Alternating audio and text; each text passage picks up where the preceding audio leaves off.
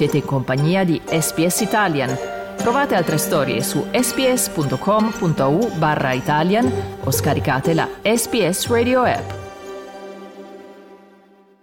State ascoltando un podcast di SBS Italian con voi oggi Massimiliano Gugole. Il primo ministro Anthony Albanese ha lasciato intendere, senza confermarlo, che potrebbero esserci modifiche ai controversi tagli fiscali della terza fase che entreranno in vigore a partire da luglio. Perché vengono definiti terza fase? Perché questa riforma delle tasse è iniziata sotto il precedente governo di coalizione nel 2018 e la prima e la seconda fase dei tagli fiscali sono già entrate in vigore a beneficio delle famiglie a basso e medio reddito. Ora la terza fase dovrebbe arrivare arrivare il primo luglio di quest'anno. Ma durante l'attuale crisi del costo della vita, questa componente della riforma, che va principalmente a beneficio di chi ha redditi più alti, desterebbe ora qualche dubbio all'interno del governo e del partito laborista. Voci che potrebbero essere confermate o smentite nella giornata di oggi indicano possibili emendamenti con sgravi destinati ai lavoratori a basso reddito a scapito dei più ricchi. Per fare il punto della situazione ci colleghiamo ora con il commentatore di politica australiano italiana Paul Scotti. Buongiorno Paul, ben ritrovato qui su SBS. Buongiorno Massimiliano e un buongiorno agli ascoltatori. Paul, cosa è emerso quindi durante la giornata di ieri che ha riportato l'attenzione e il dibattito su questa riforma così decisiva e ormai alle porte? Sì, se ne parla ormai da, da, quando il governo albanese ha vinto le elezioni, quindi nel maggio eh, del 2022, cosa fare di questi tagli della fase 3 eh, i laburisti avevano promesso in campagna elettorale che sarebbero stati implementati e finora quella era stata la posizione, però eh, le circostanze sono cambiate, c'è stata questa impennata dell'inflazione in questi, in questi due anni, il conseguente aumento dei tassi di interesse e quindi, come hai ricordato in apertura, molti sono alle prese con un rialzo non indifferente del costo della vita. E adesso, in occasione della riapertura dell'anno politico, eh, il governo si è messo eh, subito al lavoro e ieri Albanese ha per la prima volta indicato che le cose potrebbero cambiare, ha semplicemente detto che tutti otterranno un taglio alle tasse nei prossimi mesi.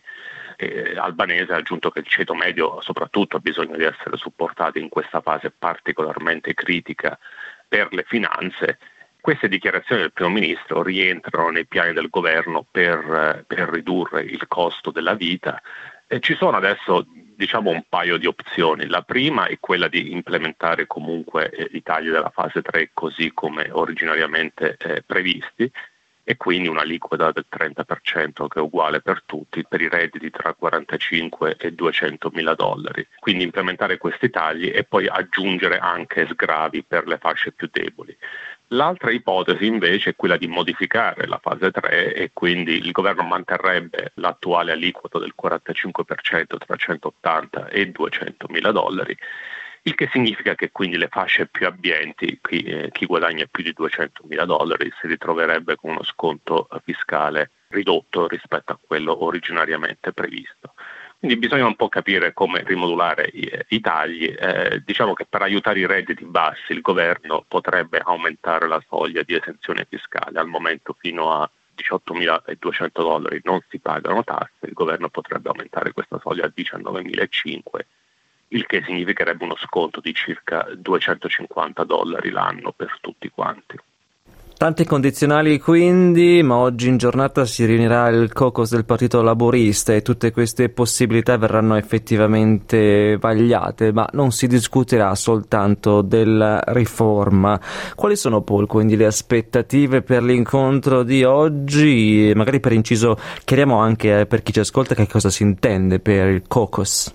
Il caucus è semplicemente il gruppo parlamentare laborista, quindi l'insieme di deputati e senatori che sono stati richiamati a Canberra in modo piuttosto eh, imprevisto. Solitamente le riunioni dei gruppi parlamentari non cominciano eh, prima di Australia Day, ma il governo vuole accelerare eh, in questa fase perché appunto il problema del costo della vita è sentito decisamente dalla popolazione il budget è previsto per maggio, però l'impressione è che il governo non voglia aspettare fino ad allora per delineare questi piani di eh, riduzioni fiscali.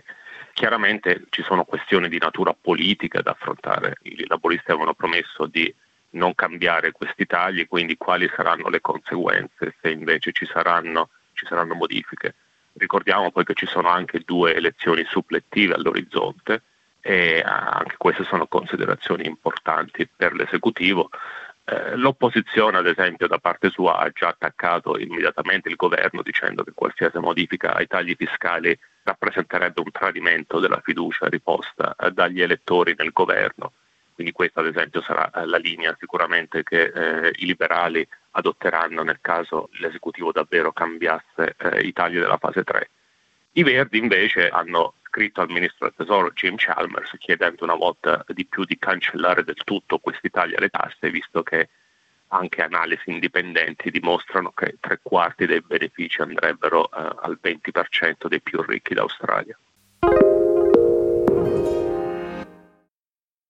Noi siamo in collegamento con il commentatore di politica australiana Paul Scutti e sicuramente nella pagina politica australiana un altro posto di rilievo in queste ore ce l'ha l'annuncio di una delle figure che più hanno segnato questi ultimi anni, anche se non proprio gli ultimissimi, delle dimissioni di Scott Morrison. Come è arrivata questa notizia Paul e che cosa rimarrà a questo punto nella storia di Morrison?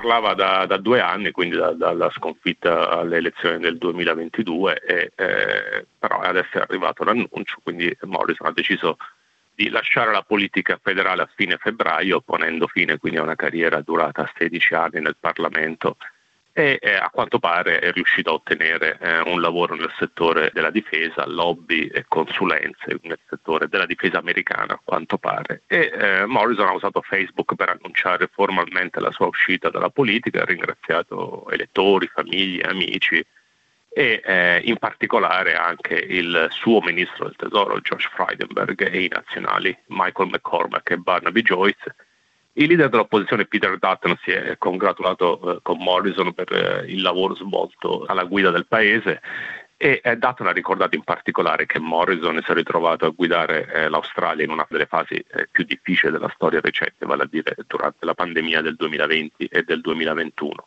Quindi quella probabilmente eh, è una delle eredità più importanti dell'ex primo ministro si aggiungono poi ovviamente i tagli della fase dei tagli fiscali di cui abbiamo appena parlato, ma non sono mancate anche molte ombre, come ad esempio lo scandalo Robodet. L'ex primo ministro aveva inizialmente eh, indicato eh, l'intenzione di rimanere in politica dopo la sconfitta eh, elettorale del maggio 2022, però questa decisione adesso di Morrison significa che ci sarà un'elezione supplettiva nel seggio di Cook, che nel sud di Sydney, un seggio che i liberali non dovrebbero avere problemi a mantenere e già si fanno i nomi eh, di potenziali candidati liberali, tra questi eh, Simon Kennedy che è già stato candidato per il seggio di Bennelong nel 2022 e anche poi si fa il nome di Carmelo Pesce che è l'attuale sindaco di Sutherlandshire.